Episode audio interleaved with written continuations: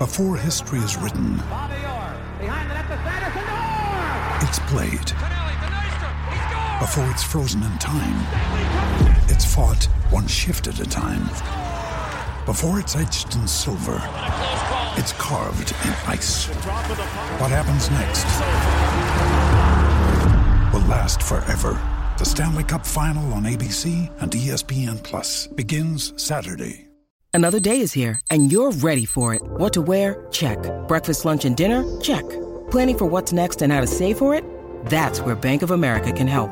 For your financial to-dos, Bank of America has experts ready to help get you closer to your goals. Get started at one of our local financial centers or 24-7 in our mobile banking app. Find a location near you at bankofamerica.com slash talk to us. What would you like the power to do? Mobile banking requires downloading the app and is only available for select devices. Message and data rates may apply. Bank of America and a member FDIC. This episode is brought to you by Shopify. Whether you're selling a little or a lot, Shopify helps you do your thing, however you cha-ching. From the launch your online shop stage, all the way to the we just hit a million orders stage. No matter what stage you're in, Shopify's there to help you grow. Sign up for a $1 per month trial period at shopify.com slash special offer, all lowercase.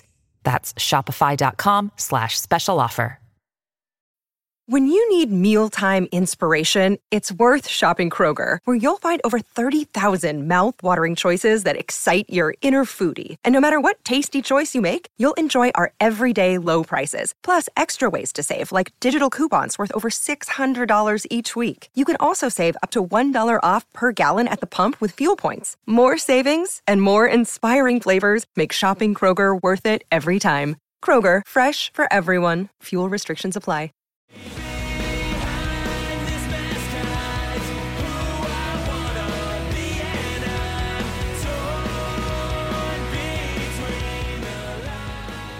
What's up, everybody, and welcome back to another episode of Straight Up Sabres, presented by the Hockey Podcast Network and the Charging Buffalo, brought to you by Thin Man Brewery. As always, I'm Brendan.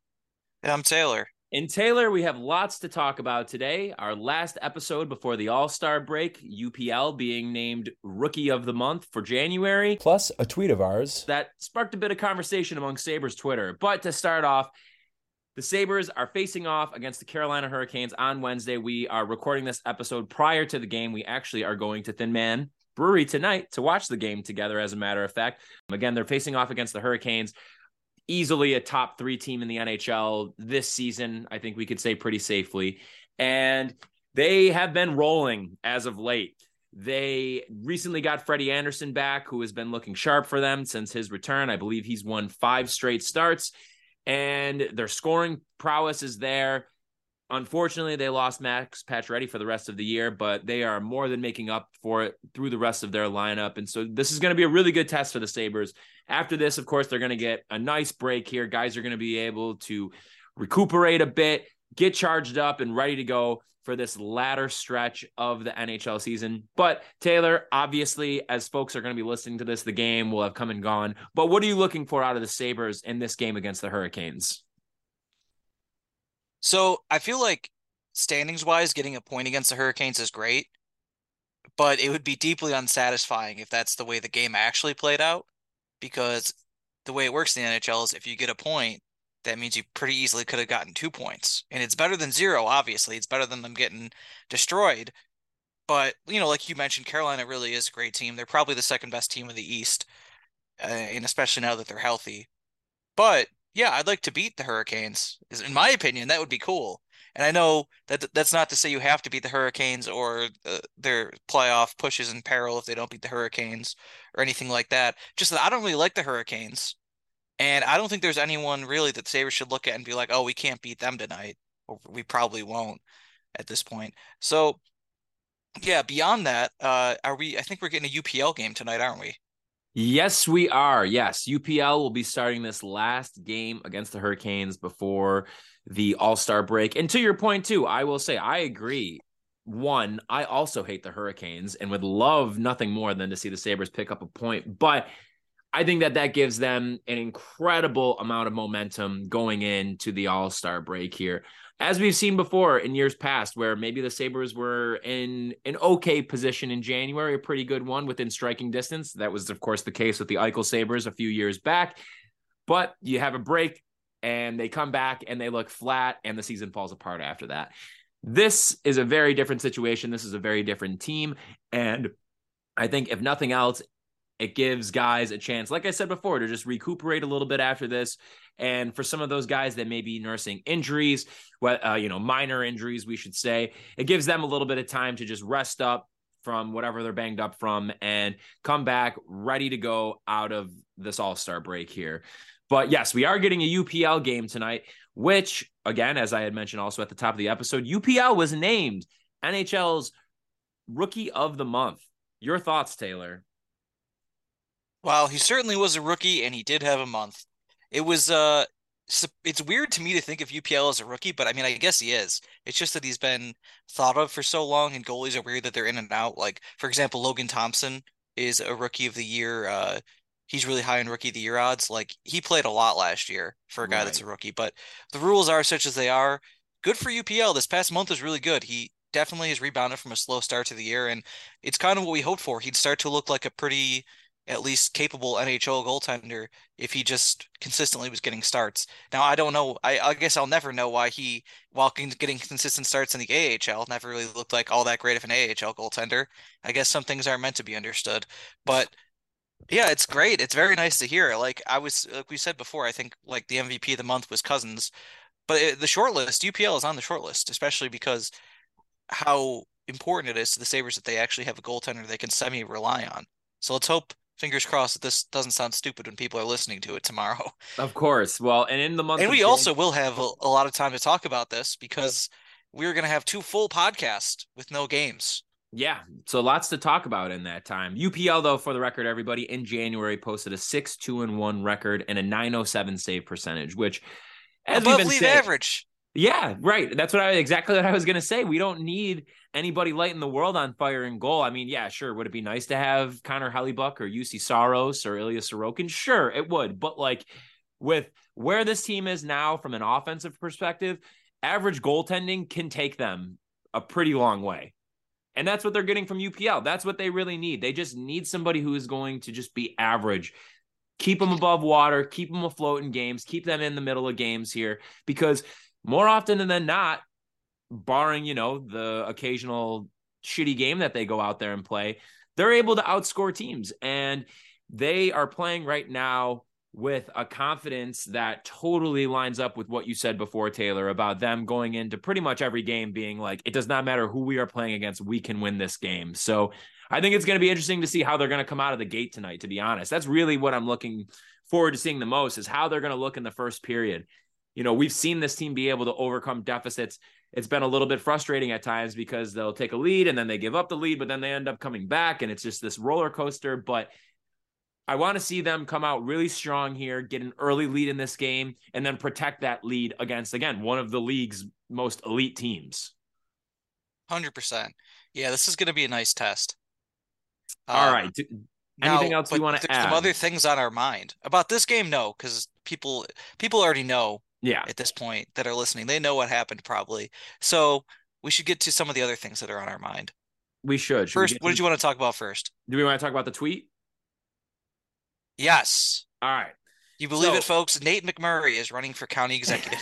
You can cut that. I don't want, I don't want no that's staying in the episode. Oh, sorry. Uh, that was actually 10 tweets oh my god all right well so for those of you who do not yeah. follow me, I'm on Twitter at Brendan Orr 14. And yesterday I had posted a tweet just saying, I'm all about Timo Meier but admittedly my heart is elsewhere. And I posted a GIF of Sam Reinhart. Put some bullet points next to that for the reasoning. He's going to be a little bit cheaper to acquire. You'll save a couple million bucks on an eventual extension. He would also, like Timo Meier, look sick next to Dylan Cozens and Jack Quinn. He could play center when needed, which is a nice flexibility to have, even though it seems like for the foreseeable future, we're kind of set up in the one, two, three spots down the middle with Tage, Cozens, and Krebs. And he loves the goat head. which you got to just add that in for good measure because he was constantly wearing goat head hats and goat head shit and never got the opportunity to wear it.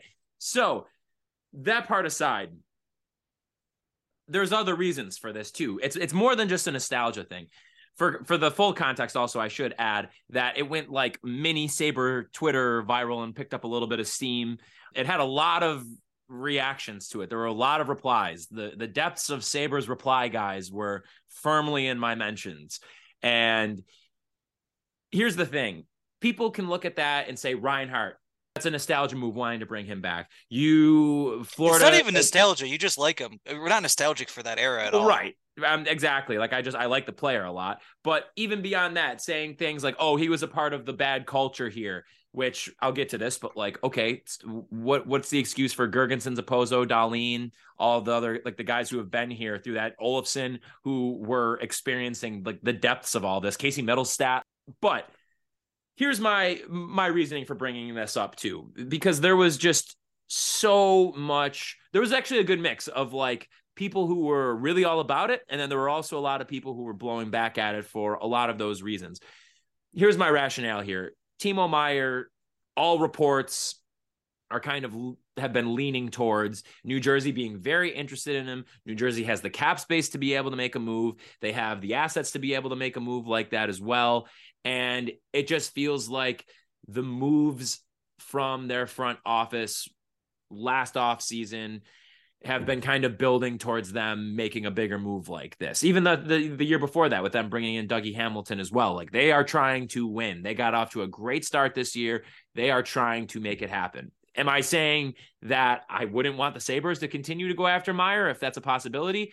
Absolutely not, because I do want them to do that. So to get into this a little bit further here, Florida does not have its next three first round draft picks, Taylor, and it only has four picks in the first three rounds of the next three drafts. Can I ask what the hell happened to Florida's 2025 draft pick? That one went in the Matthew Tkachuk trade. Oh, whoa, well, wait, wait, hold on. That makes a lot of sense, but I I never thought that was uh, the case. That's interesting. No, I'm just sorry to get bogged down, but yeah, no, that no, makes no. more sense that you give up Huberdeau, uh, Huberdeau, Weegar, and a first for Tkachuk. And then there was like mid round picks exchange. I think Florida got like a third or a fourth back as well. hmm. Anyways, though, to continue That's on, somewhere near a fair trade, I guess. Yeah, I mean, it's yeah. Uh, Huberdeau is both those teams suck now. What's that? They both those teams suck now. I mean, there you go. Well, their window's closed. It's so both interesting. Of both of them. But, but what you tweeted though about Florida is really interesting because they're in it right now because they're they're not in the playoffs. They're behind the Sabres. They're functionally, if you look at points percentage, they're like 10th or 11th in the East. And if they go on a big run, their reward is they face Boston or mm-hmm. Carolina. Mm-hmm. And the thing is, if that's our big reward, that's year one. For them, this is like they're in win now mode, and that's a long shot. They're a longer long shot than us, or at the very least, it's close if you consider your strength of schedule and stuff. They're in a they're in a bad spot. They're they're paying guys a ton of money. They they don't they're not young. They have no picks. Yikes! And, they're they're paying a goalie a billion dollars for a few more years, who's not really all that good anymore. Well, and to add more to their their worries that they are going to have after next season, especially also in 23 24, Florida is going to have to give out new contracts for Brandon Montour. He's been really, really solid for them, especially in the times when Eric Aaron Ekblad's been out. He's been able to fill in admirably. Gustav Forsling. So that's like your two and three defensemen right there because of course Weegar being gone. So you're probably going to want to retain those guys. Anton Lundell is going to be out of his his initial entry level contract. He's going to end up probably getting a longer deal too. Anthony Duclair is also up at the end of that season. Bye bye. And, Luostarinen, who has proved to be a really nice bottom six piece for them as well, who is also going to be coming out of his entry level deal. So, where does that leave Reinhart? Does that mean automatically that Reinhart's going to be the one to go? Absolutely not. They could maybe look for for some cost savings elsewhere, or maybe they want to prioritize Reinhart. He's currently making six point five million. I would probably think eh, if he gets renewed, it maybe goes up a little bit, but I don't necessarily know how much. I certainly don't think it would be at the level of what Meier is eventually going to end up getting is, you know, of course his his qualifying offer is 10 million and what people are saying are, you know, 8 by 9 potentially for him for a deal. So we'll see what ends up happening there, but the fact of the matter is is that Florida is in a pretty tough cap crunch right now and is going to be in a really, really tough spot at the end of next year. They have virtually no draft picks coming up of, or anything of real value. Like I said, four picks in the first three rounds of the next three drafts, which is just insane that they've gone all in and have just burned picks. Ben Chiarot trade. I will forever be just totally perplexed by that. With some of the stuff with people saying about Reinhart, there's been a lot of revisionist history and just it's either that or people just fundamentally not realizing what actually had happened there. A lot of the responses that I had gotten to that tweet were things of the nature of Adams has said he wants guys who wants to be here, and Reinhart didn't want to be here. He was a cancer in the locker room, just as bad as Jack, this and that. And all of this stuff is just like provably false. Okay, let's talk about the first point here, Taylor, which is him not wanting to be here. Reinhart, second overall pick, out of his entry level contract. What the Sabres did is completely mishandle Sam Reinhart from the start. They gave him a pair of bridge deals, and I think everybody in their right mind can agree with hindsight now obviously in the rearview mirror that they absolutely should have given him a long-term deal coming out of his ELC. They should have given him a long-term deal coming out of the, the first bridge deal that they gave him. They did not do either.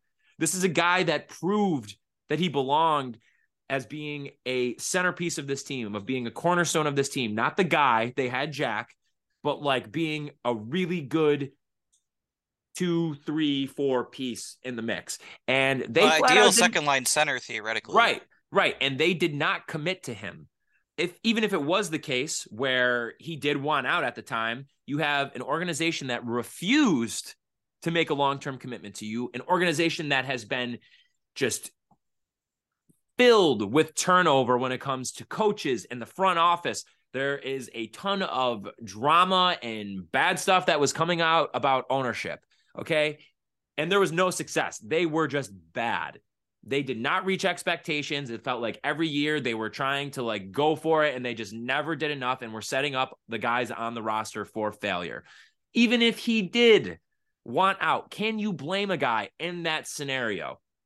Beyond that, people saying that he wanted out is factually not true. And we know this from his own words and Sabres embedded. Kevyn Adams yep. gets a phone call from him after the trade goes down, and he calls Adams. He goes out of his way to call Adams, and I think we can all agree Eichel probably wasn't doing that. I doubt Ristolainen was. goes out of his way to call him to say, "Hey, you know, I just want you to know I'm really sorry that we couldn't get the job done while I was here, but I believe in what you're doing. I believe in Granato as a coach, and I really wish you guys all the best. And I wish I could have been a part of the success here." Does that sound like a guy that's just like itching to run out the door? And no, it's he, it's completely different than Eichel and O'Reilly, and frankly, right, and, even Kane to me. Right, and the last thing I'll say too, for all of these people saying that he was a locker room cancer and that him and Jack, I'm sorry, but like a guy who is a detriment to the locker room does not go out of their way to do that. Yeah, so to me, I think a lot of this stuff is unknowable. Uh, it's like we've talked i've said that about other things in the past too but like this is something that's very hard to glean one way or the other i think sometimes it's obvious someone like Okposo uh, if you get voted captain then it's obvious people in the locker room like you uh, if there's no word either way and your team's good then you can kind of assume the person's at least fine when the team's bad and there's there's not really rumors but like there's always there's weird things i mean i don't I, there's some certain people in the media i don't really care either way what they think i think sometimes someone being pissy in an interview to them translates to uh, to someone being bad in the locker room, which I don't agree with. However, hundred percent.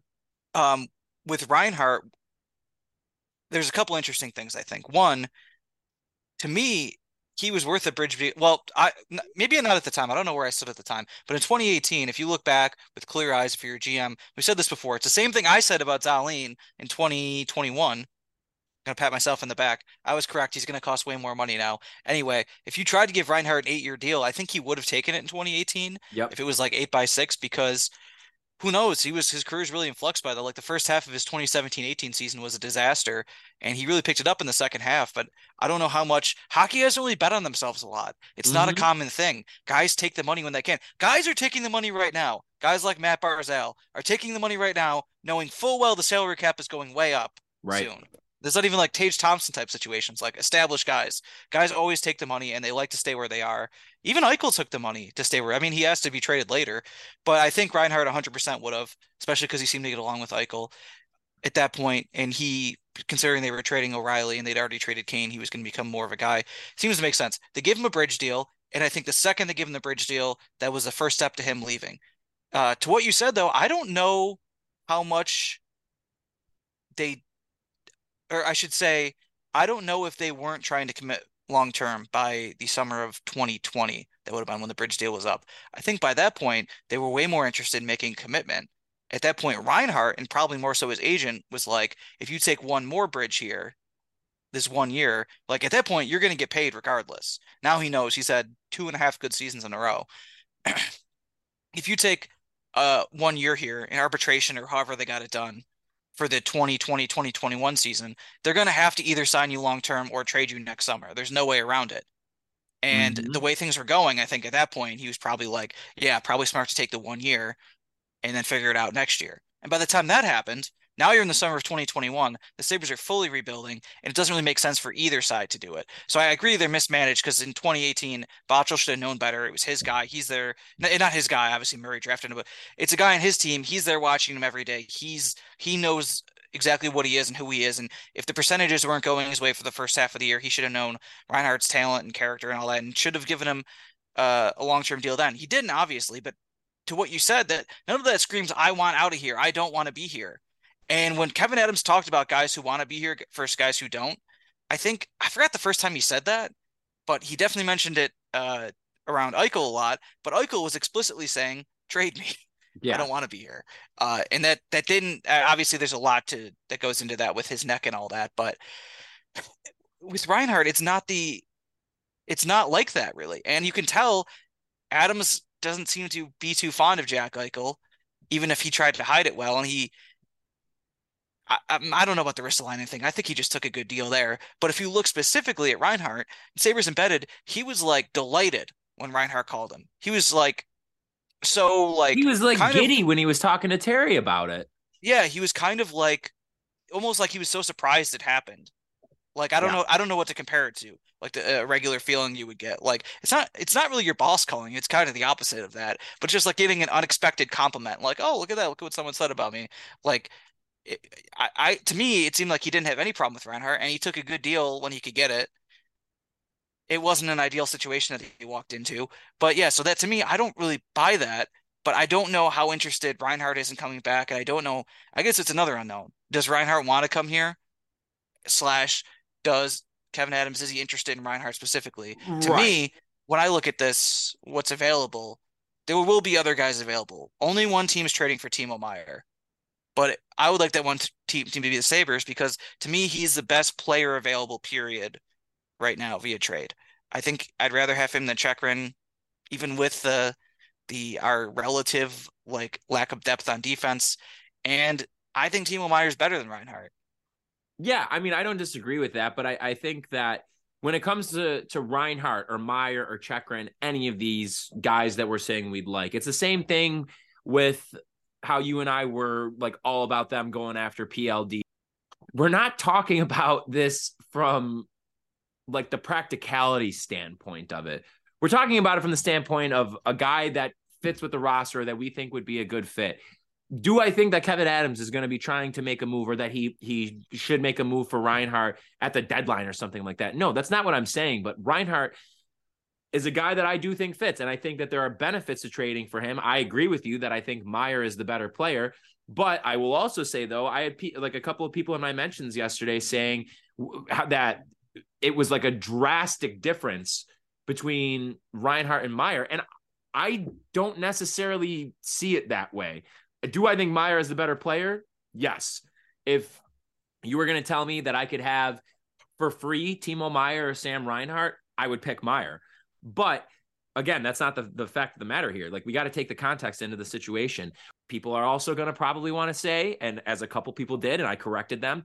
Oh, well, Reinhart was playing with Florida last year on a loaded team. Of course, he's going to produce. Taylor, did you know that Sam Reinhart played double the minutes with Anton Lundell than he did with Alexander Barkov last year? At five on five, let me pull that up. Where did I have that link? I just had it up before. At five on five, Reinhart played 380 minutes with Anton Lundell, and with Barkov, he played about 140.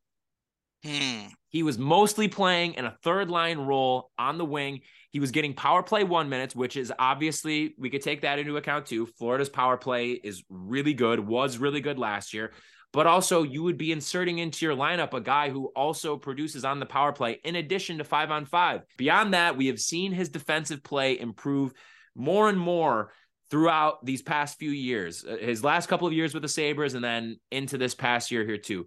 So the move that we're trying to make here is for a guy who would be like a middle six winger, and in the case of Meier or Reinhart for that matter, on the second line. Reinhart has shown though he could play on the third line with lesser guys and be able to put up ridiculously good numbers.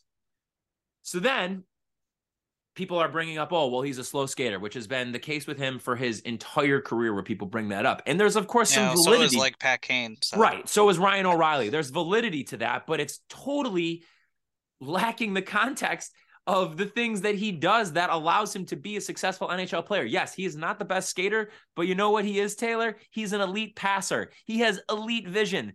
There are few players I have ever seen, Jack Eichel included, few players in the way of Reinhart where he makes ridiculous passes just look so effortless and so easy. Also, uh, another thing that this team needs too, yeah, he's not Alex Tuch. Like I feel like people have been saying, oh, we need like another Tuch on the team. A hundred percent. That would obviously be great. But do we also have anybody who is as good of a net front presence as Reinhart is? We have to also remember. I know we all do. It's a very top of mind thing here. Am I okay with giving Timo Meier nine nine million dollars over eight years or whatever? Yeah, I would because you're getting what you pay for there. But if you could get a little bit less but similar production from Reinhart and save a couple million dollars as you are approaching Dahlin Cozens power extensions coming up. A couple years it'll be Quinn. Again, that these are things that need to be taken into consideration. The Sabres have the luxury of being able to go after big fish right now because they have the cap space to make all of that work. Should it be a guy like Meier or you know, eventually Chychrun if they were to make a move for him. If they want to go after, like, I think one of my preferred plans potentially is like a guy like Severson in free agency this year. Cause if, especially if they get Meier, there's no way they're going to be able to retain Severson.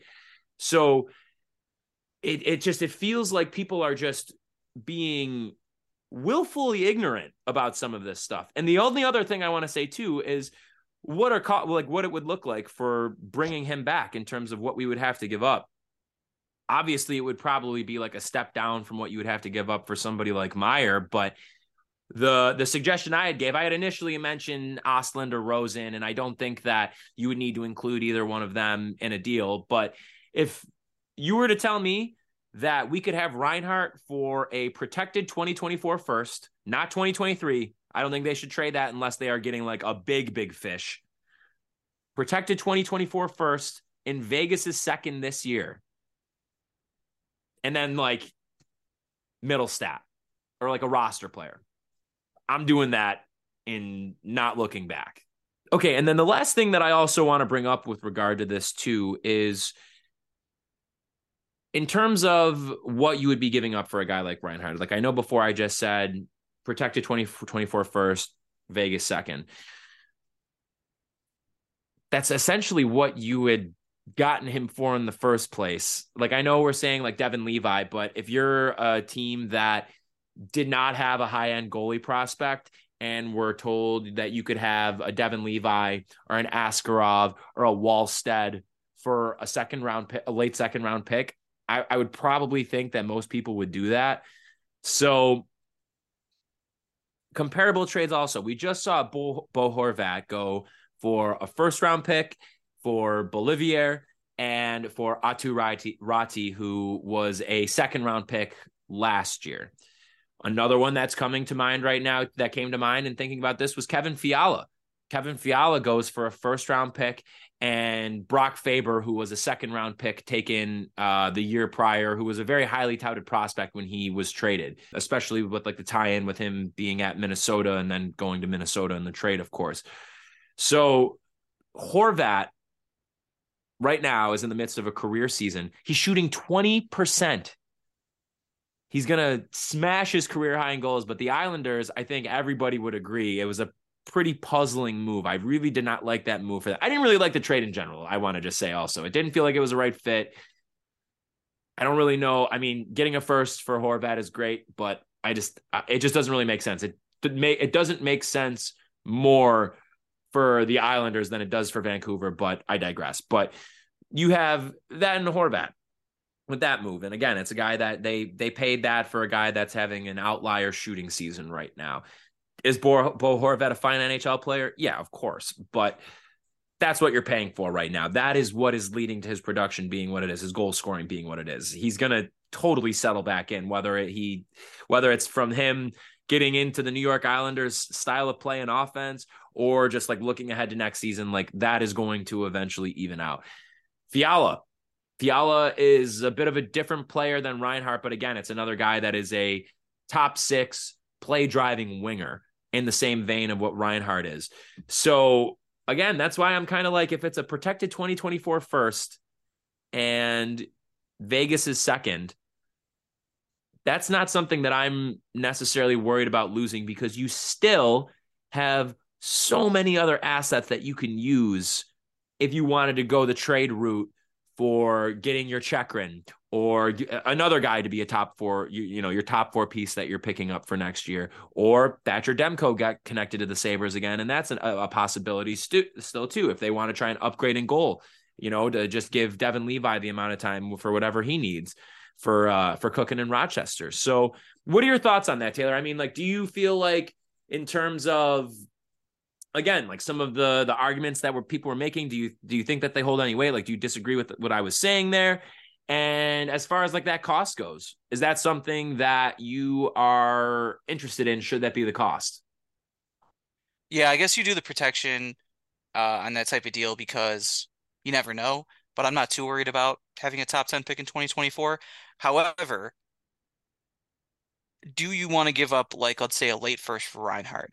I think kind of yeah, because you would do that at the deadline anyway for a player of Reinhart's caliber. You would do a first and second, so why not do it for a full season with the real opportunity to resign? But I should say that I really don't think this is happening. No, of course, uh, Reinhart coming back in general. It's a real theoretical, but yeah, I, I would like to, you know, obviously want to settle. I'm always interested in settling the past and like, you know, not not reinventing history on the fly years later. But so I'm I'm down for all that, but I really don't I don't think it's happening. I, I can't just really think of another example, honestly, of someone who left a was kind of a bad situation and then came back.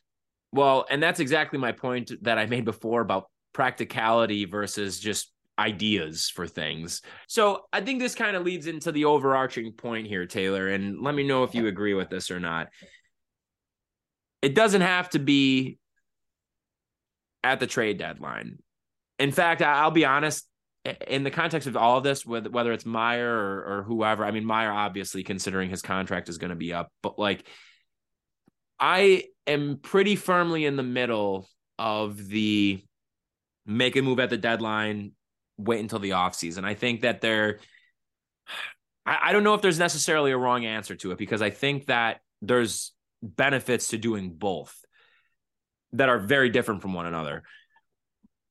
But overall, my point, and this kind of leads into where the discussion is going to go. This is a, a, conversation that we've been kind of having here and there and, and in different ways. The Sabres cannot go into next season without making a major upgrade to the blue line and a decently significant upgrade to the forward group. I would with say that, so. With that being said, to get good players, to get good young players, you have to be willing to give up young assets. It has been it had been suggested on the Reinhart tweet. Other people have mentioned it as well, and, and the reluctance being there. And, and I understand that. Do I think that the Sabres should trade Jiri Kulich? No. Do I think they should trade Matt Savoie? No. Do I want to see them trade Noah Ostlund or Rosén? Not necessarily no, because I do believe in both of those players and think that they could eventually end up being good. However, as we talked about last episode, the rebuild is over, baby. The Sabres, maybe not at the, we'll see how the rest of this year goes, but next year, the window opens wide up. So between Savoie, Kulich, Ostlund, Rosén, the 2023 first that we're about to have, and something that's totally been left out of the conversation, I think, too. We have Philly second this year as well, which is going to be at the at, at, the beginning of the second round, which is a val- a very valuable piece. There's no way that all of these guys will be able to suit up for the Sabres, given who is ahead of them right now. We talked about this recently. Top two lines, even if there's going to be movement or whatever, Peterka moves that, whatever. Six forwards right there. Peyton Krebs, seven forwards. We'll see what they what they end up thinking with Olofsson and Mittelstadt. I know you and I both are of the belief that pro, are leaning towards moving on from them. That gives you two spots though in your top nine. Presumably, you're going to want to have one of Kulich or Savoie there next year. In a ridiculous scenario, maybe both make the team out of camp, but I think that there's like a 1% chance of that happening. I think it's very unlikely the way that things stand now. I don't think that they move Savoie or Kulich unless it is something that is spectacular, blows them out of the water, and they're able to get somebody that like we don't even think is is a possibility right now. Like it, it's a huge move. But Ostlund and Rosén, I think, can be on the table. It feels like it makes a lot of sense to use a couple of guys like that, first round equivalent pieces, to be able to go out and get a guy who's 24, 25, 26, 27 in that range and make a move for somebody that can insert into this lineup and help this team make the playoffs next year unequivocally, because that is the bar next year is playoffs or bust for this team. And you're probably going into next season going to be looking at two to three years before Ostlund touches the ice. He's going to have another year in Sweden next year. Then after that, you're probably going to want him to have a transitional year where he plays in Rochester. Maybe it takes two years potentially. We're talking about three years down the road, then potentially. And yes, it will suck if he, I mean, maybe it'll suck if he ends up becoming a, a great player somebody in my comments had, had mentioned that his equivalent is Sebastian Aho. But like, oh, I mean, but you don't know yeah. if he's going to become that. You don't know what Rosén is going to become. You have to give up good pieces to be able to acquire good pieces. The Sabres are in a good place right now, no doubt about it. But they're in such a good place right now with the guys who are currently on the roster. The window is creeping open now, and next year it will be firmly open. What are your thoughts, Taylor? You, I mean, Rosén, uh, like, are, are, these guys that you just don't want to move, or do you feel the same way? Where it's like if a young you are insane the... if you think that Rosén and Ostlund are unmovable. Thank you. Insane. Insanity. Think, like, I think I want to hold on to Savoie and Kulich. I don't think of them as 100% unmovable, but I don't think there's a realistic trade at the moment that would make them movable.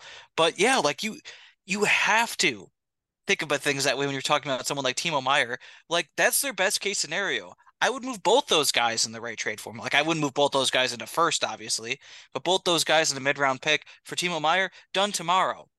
By that I mean Rosén and Ostlund. Yeah. Like Ostlund.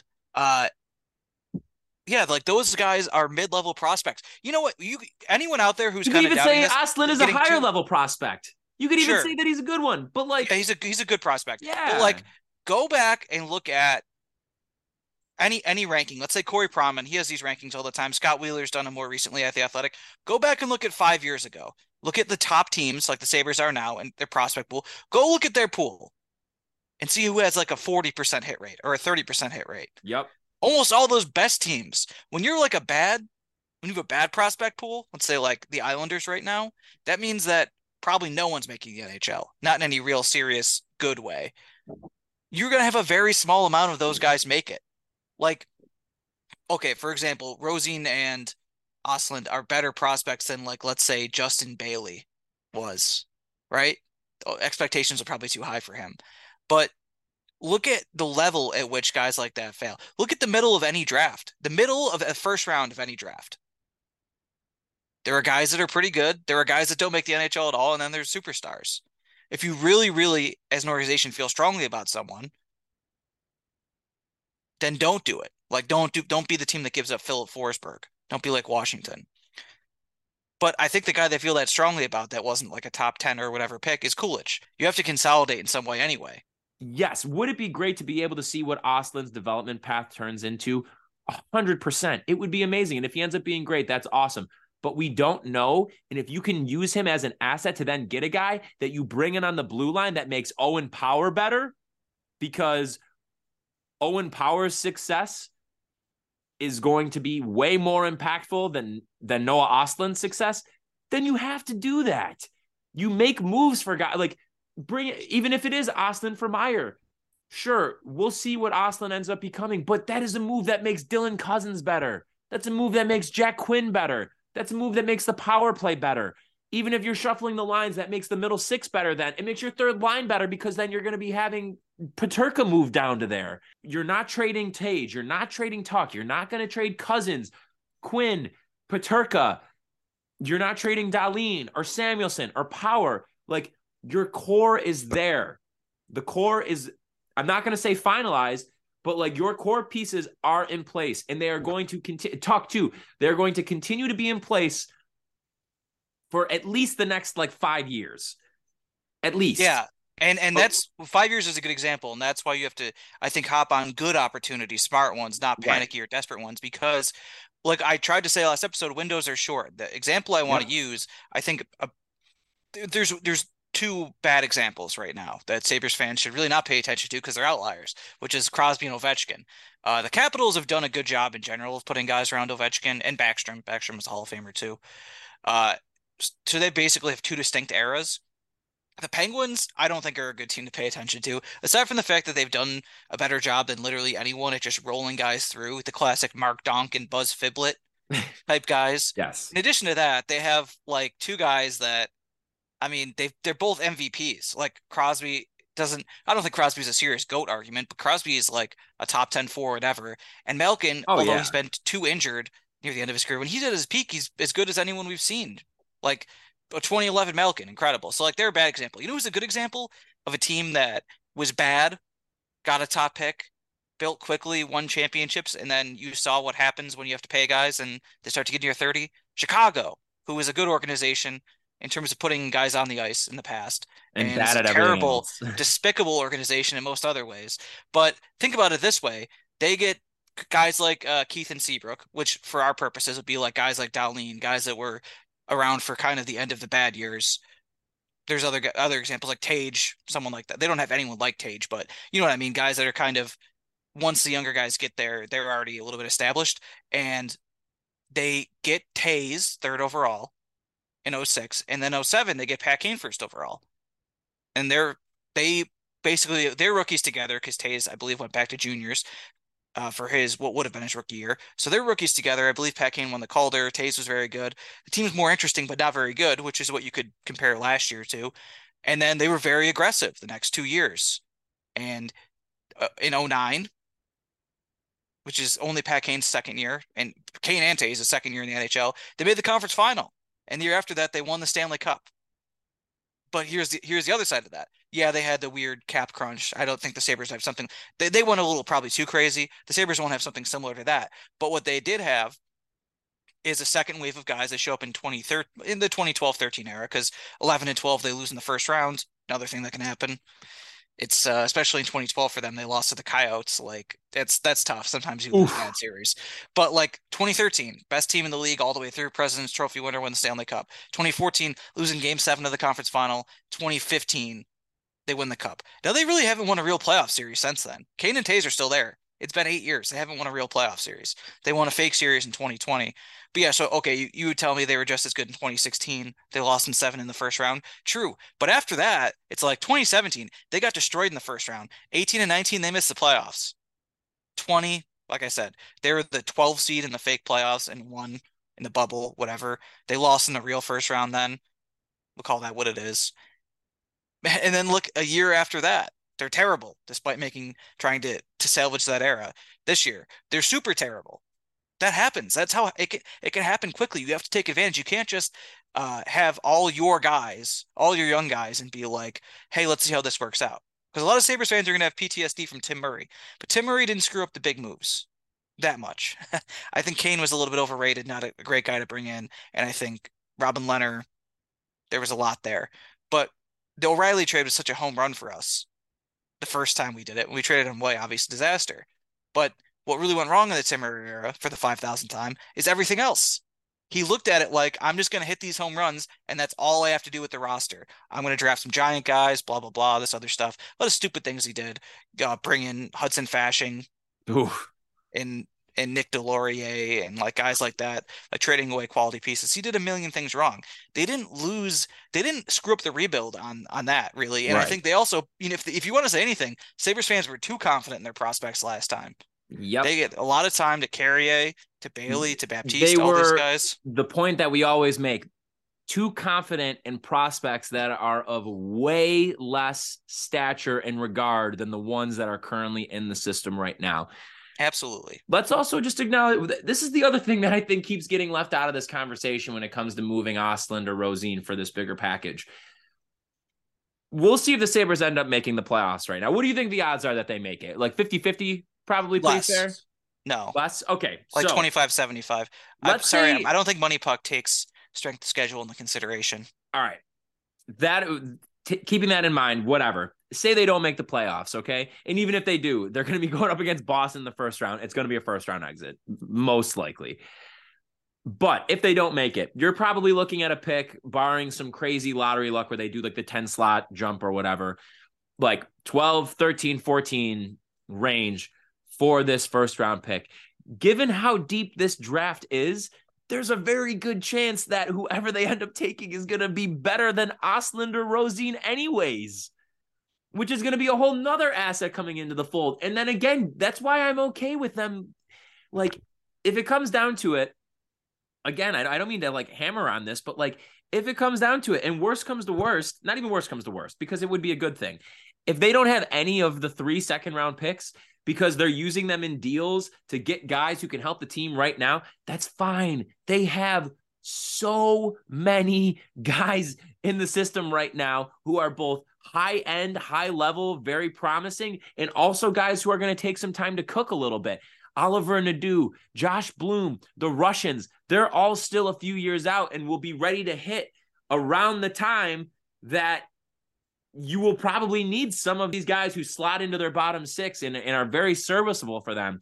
You have those guys in your system too, in addition to the high end pieces. They absolutely, it's not even a matter of like wanting to move these guys. They need to be like ready to do that because you can't go into next year with all of these expectations, with what the team has in front of them right now, what they have shown that they are capable of, and and run it back again. So before we get to anything else, let's hear a word from our sponsor, starting with DraftKings. Hoops fans, it's time to bring your NBA action to the palm of your hands with DraftKings Sportsbook, an official sports betting partner of the NBA. This week, new customers can bet just $5 and win $200 in free bets instantly. Plus, for a limited time, all new and existing customers get a no-sweat same-game parlay every day. Go to DraftKings Sportsbook app today, opt in, and place an eight-game, or sorry, a same game parlay on any NBA game, and if it doesn't hit, you'll get a free bet back. So this is where I'm supposed to talk about an NBA game I'm supposed like I'm interested in. I feel like someone who I would be interested in betting on is LeBron when he faces the Bucks on TNT coming up. Uh, given that a lot of eyes are on him with the scoring record and everything, he just got the fourth all time in assists. Uh, he, guy loves the camera, so I think that's going to be huge game for him. I don't know. I'm assuming I'm not the only one on that, but you know, take a look at it. Anyway, download the app now and sign up with code THPN. New customers can bet $5 on the NBA and get $200 in free bets instantly. Only at DraftKings Sportsbook, an official sports betting partner of the NBA, with promo code THPN. Minimum age and eligibility restrictions apply. Void in Ohio because LeBron doesn't play there anymore. And see show notes for details and responsible gambling resources. Is our boy Ray J next?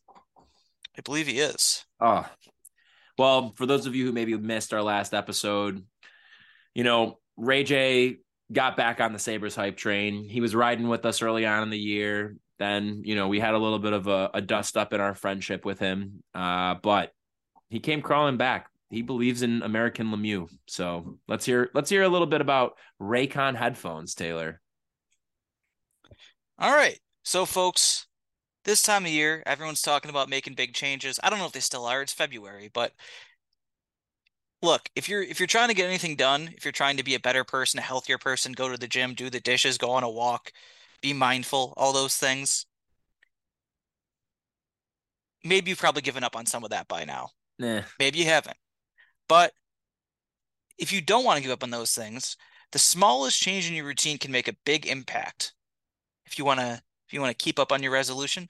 So, in that same way, you don't have to break the bank to make a big deal purchase. Even the smallest things can be part of a big change.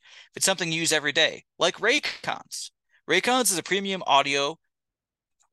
All right. Raycons is premium audio at the perfect price point. So you can build great habits without breaking the bank. So, like for me, I like to listen to music and podcasts when I do the dishes or go to the gym. Those are two good things to do, I think. Two good habits.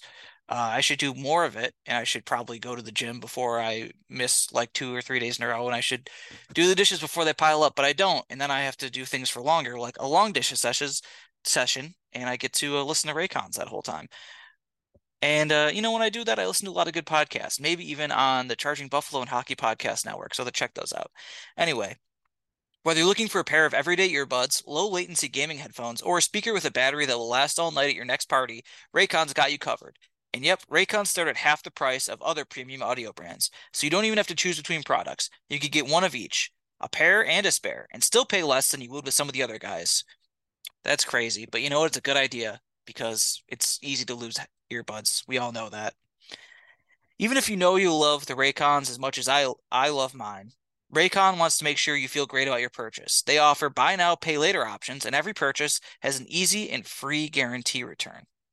And they come with uh, such features as three customizable sound profiles, earbud tap functions, noise isolation, awareness mode, custom gel tips for the perfect, most comfortable in ear fit, crystal clear call quality, wat- they're water and sweat resistant, and the everyday earbuds come with eight hours of playtime, where the speakers come with 11 hours of playtime.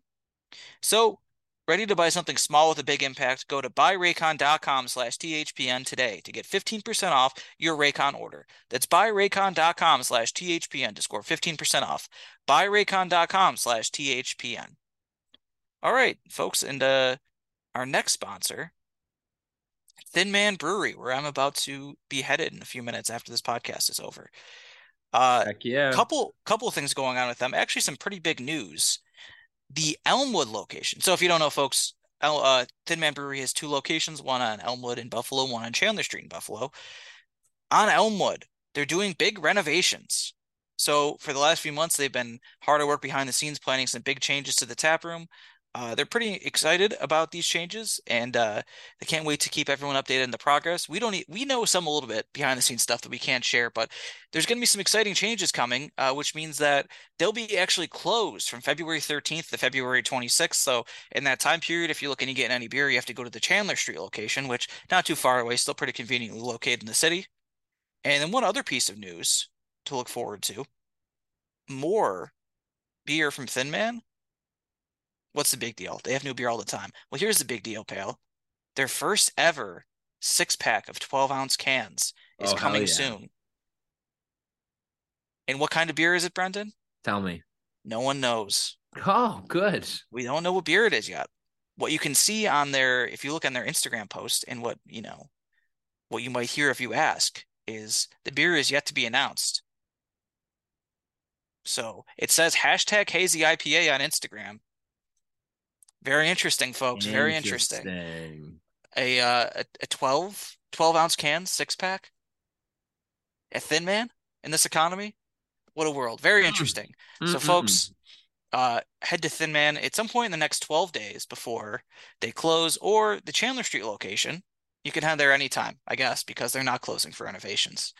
So Thin Man Brewery, drink the beer. That's their that's their motto. Thin Man Brewery, drink the beer. Oh, I think their other motto is uh Tage is American Lemieux. So Yes, that is. there was actually another wild. thing I was supposed to say. Hold on, I have it written down. You talk about the, the renovation? Yeah, yeah, yeah. No, I'm supposed to say, uh, I was told by our liaison, liaison, I believe he said that Tage is a combination of Mario Lemieux and Vaclav Varada, but let me look at what I wrote down to make sure that's right, because that sounds insane. that is a sentence that I don't think has ever been uttered before in the history. Sorry, he said that Tage is a combination. Tage is not just American Lemieux. He's a combination of Mike Madonna and Vaclav Varada. Yeah, again, that's another combination that I do not think has ever been expressed before in the American dialect. Or anybody.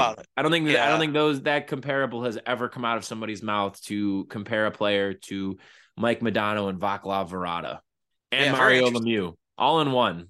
Wow. Yeah, The Holy Trinity. what a guy. Well, anyway, folks, next time you hear from us, we're gonna be. Well, I guess we'll probably talk a little about this Carolina game. We Yeah. talk about the stupid All Star game not letting Dahlin in, and we're gonna. I'm gonna have. I don't know if Brendan wants to do this. I'm gonna have a format to fix the All Star game, and it's super simple. Let's you go. your own format. All right. Like. I might just sit Uh, back and, and, listen to uh, yours. Also, talk about the TV uh, ratings news uh, and how nobody knows how to read a tweet. They are down, down, Folks. down. Yeah, that as well. Lots to talk about on Monday's episode, everybody. So make sure you're tuning in. Yeah. All right. Well, Taylor, I will see you in like 20 minutes at Thin Man, man. Looking forward to it. All right. Everyone All right. else, see you later. We'll talk to you on Monday, everybody. Thanks so much for tuning into this episode of Straight Up Sabres, presented by the Hockey Podcast Network and the Charging Buffalo. Make sure you're checking out both the presenters of this podcast on their respective websites, whatever streaming platform you're currently using to listen to this episode. Make sure you are also checking out all of our fellow shows across both networks, and make sure you're checking out both of the presenters of this pod on social media Facebook, Twitter, and Instagram, where you could also find us Straight Up Sabres, Straight Sabres on, on Twitter, and Again, wherever you're listening now, make sure you also are subscribed or following us and leave us a nice little rating or review as we would very, very much appreciate it. Last but not least, check out our wonderful, wonderful sponsors who we love very much. First of all, of course, we have DraftKings. Use that promo code THPN at checkout to take advantage of great deals. Raycon headphones, again, same way, take advantage, pick up your pair. You will not regret it. High, high, high quality headphones that we swear by. And of course, last but not least, Thin Man, where Taylor and I will be very shortly to watch the game. Very much looking forward to that. But make sure you're checking out both locations while the Elmwood one is closed for renovations. Make your way over to the Chandler Street one. It's going to be a great time anytime you go through there. So, again, everybody, we'll be back with a brand new episode on Monday. Thanks so much for tuning in. This has been Straight Up Sabres.